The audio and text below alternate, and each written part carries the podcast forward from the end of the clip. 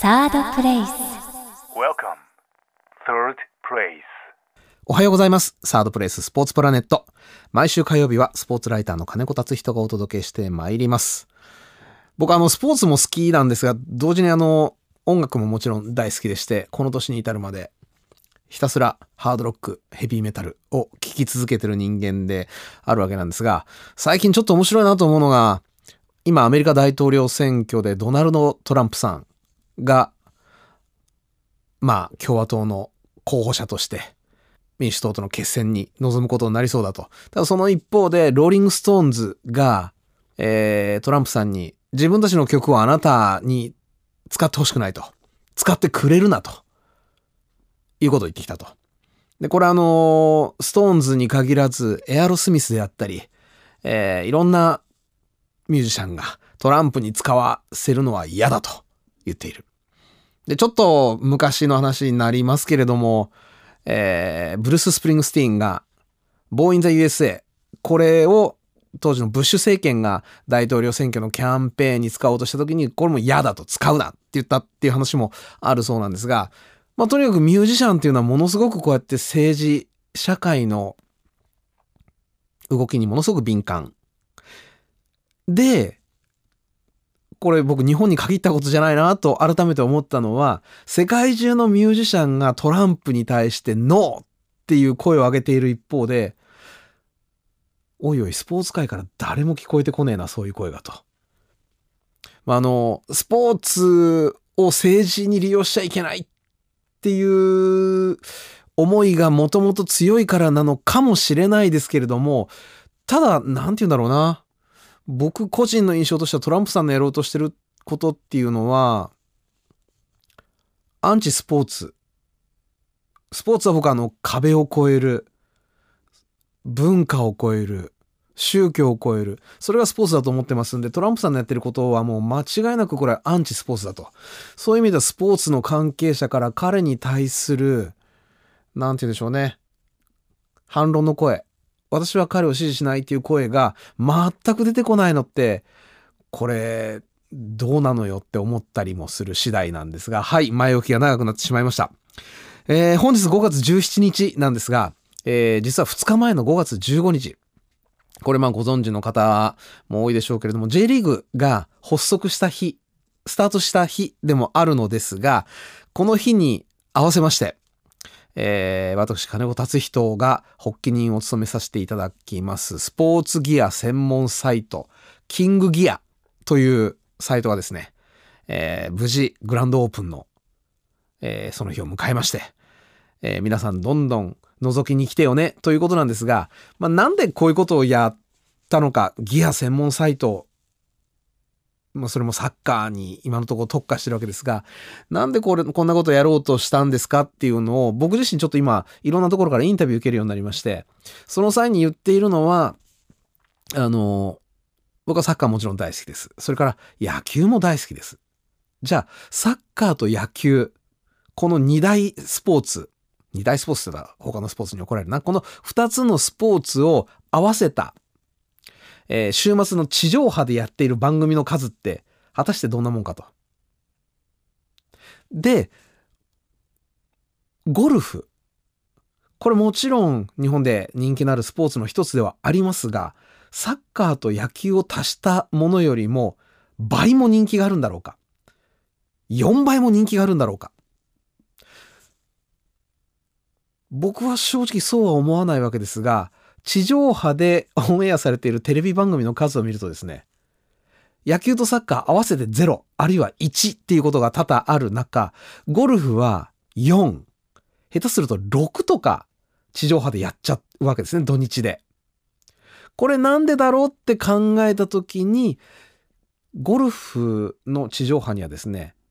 ゴルフのギアを出している、発売しているメーカーがスポンサーについてるわけですね。まあ、ブリヂストンであったり、ダンロップであったり、ホンマであったり。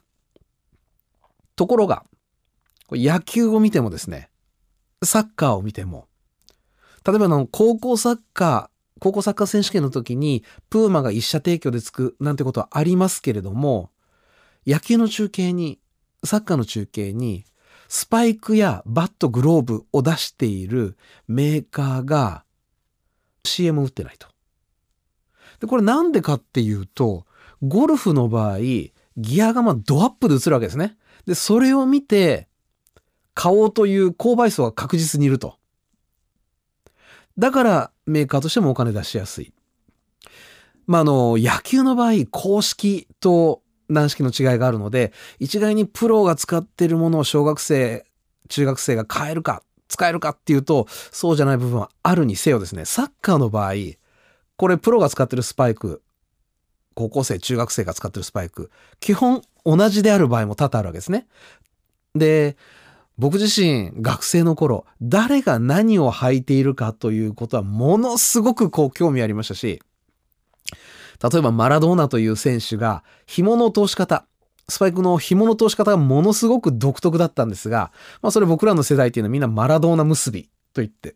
片っ端から真似をしたものでした。まあそれからストッキングの履き方、ちょっと上の部分をくるくるって巻いてみたり、あるいはちょっとずらしてみたり、まあそういうところにみんなとことんこだわってたわけで、で、実際今もですね、誰が何を履いてるかっていうのは、実際にプレイをしている小学校、中学校、高校、あるいはもう社会人になってもですね、非常に重要なことだと思うのですが、じゃあ、そのことについての情報っていうのが、今までの専門誌に出ているか、新聞に出ているか、まあ、映ってたりはします。それから雑誌にですね、いわゆるメーカーからの広告だったりタイアップで、誰それ選手が我が社のこういうのを履いてますっていうのが出ている。けれども、まあ、このご時世タイアップっていうとそれだけでこう眉唾者というか信じてもらえない部分あると思うんですね。だとしたらタイアップじゃない本当にスパイクが何を履いてるのかどうして履いてるのかどんな不満があるのか、どんなスパイク履いてみたいのかっていうのを調べて、それからも選手に聞いて、それから統計取ってっていうのをやってみたら、これまあ面白いんじゃないかと。で、まあ引いてはですね、いずれこのスパイクの世界一決定戦といいますか、えー、スパイクオブザイヤー、ギアオブザイヤーみたいなのを日本初のイベント、お祭りとしてやっていけたらいいんじゃないかと。まあ思いまして仲間たちにいろいろ声をかけまして、いろいろ始めたわけですが、これはもうちょっといろいろ想像以上に面白いことになってきてまして、何回か前に申し上げたことあると思うんですが、えー、高校サッカー選手権、これの出場した選手、えー、全スパイクをですね、モデルを特定し、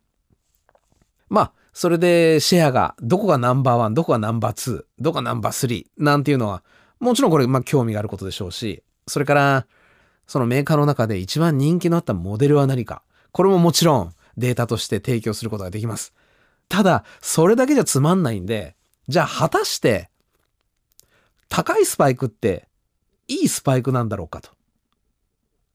いいスパイクを履くことは、それ、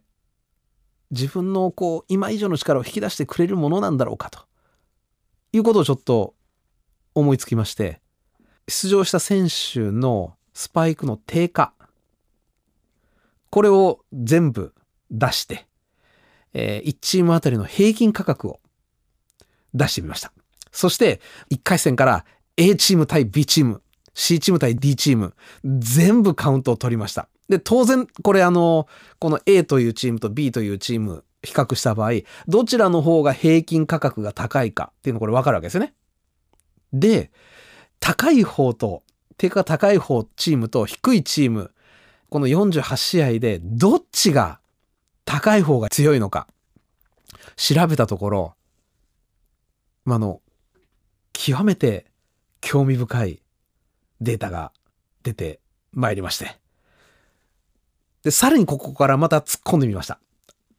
低下、もちろん大事です。ただですね、今時、スパイクに限らず、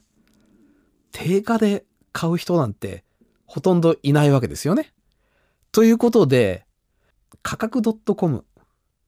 これの実勢価格っていうのを、これまたあの、全部調べまして、これまた平均値を出してやってみた。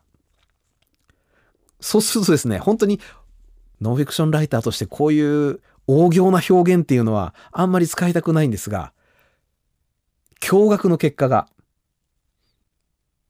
まあまあ本当に出た途端にこれ、おそらくはちょっとした騒ぎになるんじゃないかっていうような、まあデータが出てきまして、まあこれもおいおいこれから発表していきますので、ちょくちょくそれこそキングギアの方を覗いていただけたらなと思います。で、一方でですね、あの、例えば、三浦和義選手、キングカズ、彼にですね、ここまでのこうスパイクの遍歴、なぜ、まあ彼ずっとプーマなわけですが、なぜプーマなのか、どうして今もプーマなのか、みたいな話も聞いてきまして、で、彼にとって人生最高のスパイクは何か、なんていうとこも聞いたところ、じゃあちょっと、こっちおいでよというところで、そのスタッフが、キングカズのスパイク部屋みたいなのがあるわけですね。そこにあの、招待していただきまして、まあまあもう20年以上前からあの歴代のスパイクがずらーっと並んでいたと。まあおそらくこれ、カズ選手曰く見せたの初めてだから誰も知らないだろうっていうことだそうですが、まあそういう本邦初公開のコメントであったり、映像も出てくる。で、それからまた、当時、ベルディでカズとチームメイトだった、今のところ J リーグで2番目に年長さんになっている、今もベルディでプレーしている永井秀樹という男がいるわけですが、えー、彼にですね、えー、今のところ片っ端からスパイクを履いてもらい、正直こんなの履きがしないというようなコメントからですね、どうしてこのスパイクがこれほど売れてないのか全く理解できないと。こんな最高のスパイクはないっていうようなものまでですね。まあまあいろいろと、まあ、ちょっとメーカーさんとの関係がね、これから心配になるようなこと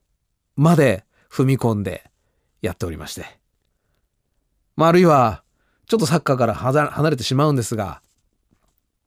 人気絶頂のラグビーの五郎丸選手。この五郎丸選手のもとにですね、えー、スパイクの話を聞きに行って、で、ついでに、使用してるスパイクにサインをもらってこいという無茶な企画を素人のライターさんにいきなり飛び込みで活かしたりとかですね。まあ、いろいろこれからもやっていきますし、えー、過去のワールドカップであったり、高校選手権であったりの使用モデルについてもこれから、まあいろいろ確定していこうと。そうすることで、例えばじゃあ僕が中学生、高校生の頃っていうのはサッカースパイクといえば、1にアシックス、2位にプーマかアディダス。で、3、4、5ないっていう感じだったわけですが、えー、実は現状を調べたところ、まあこれもうね、大したデータじゃないんで、もうここで言っちゃいますけど、ナンバーワン、ダントツで売れてるのは、アディダスです。えー、2番人気。僅差で追っております。ナイキ。3番人気、ちょっと落ちます。ミズノ。4番人気、ガクンと落ちます。プーマ。5番人気、さらにガクンと落ちます。アシックス。で、この下にですね、アンダーアーマーであるとか、ニューバランスという数年前までは影も形も見なかったメーカーがこうめきめき台頭してきておりまして、まあ、このあたりのシェア争いっていうのもものすごく、まあ、面白い、興味深いところですし、これからなんて言うんでしょうね、こういうデータを蓄積して、あ、あの頃こうだったよね、みたいなのもやっていけたらいいなと思っております。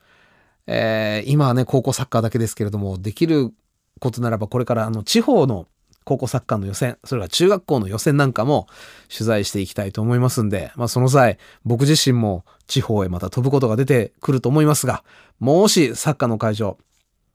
えー、僕を見かけるようなことがあれば、一声、声をかけていただければと思います。ということで、今週もスポーツライター金子達人がお届けしてまいりました。サードプレイス。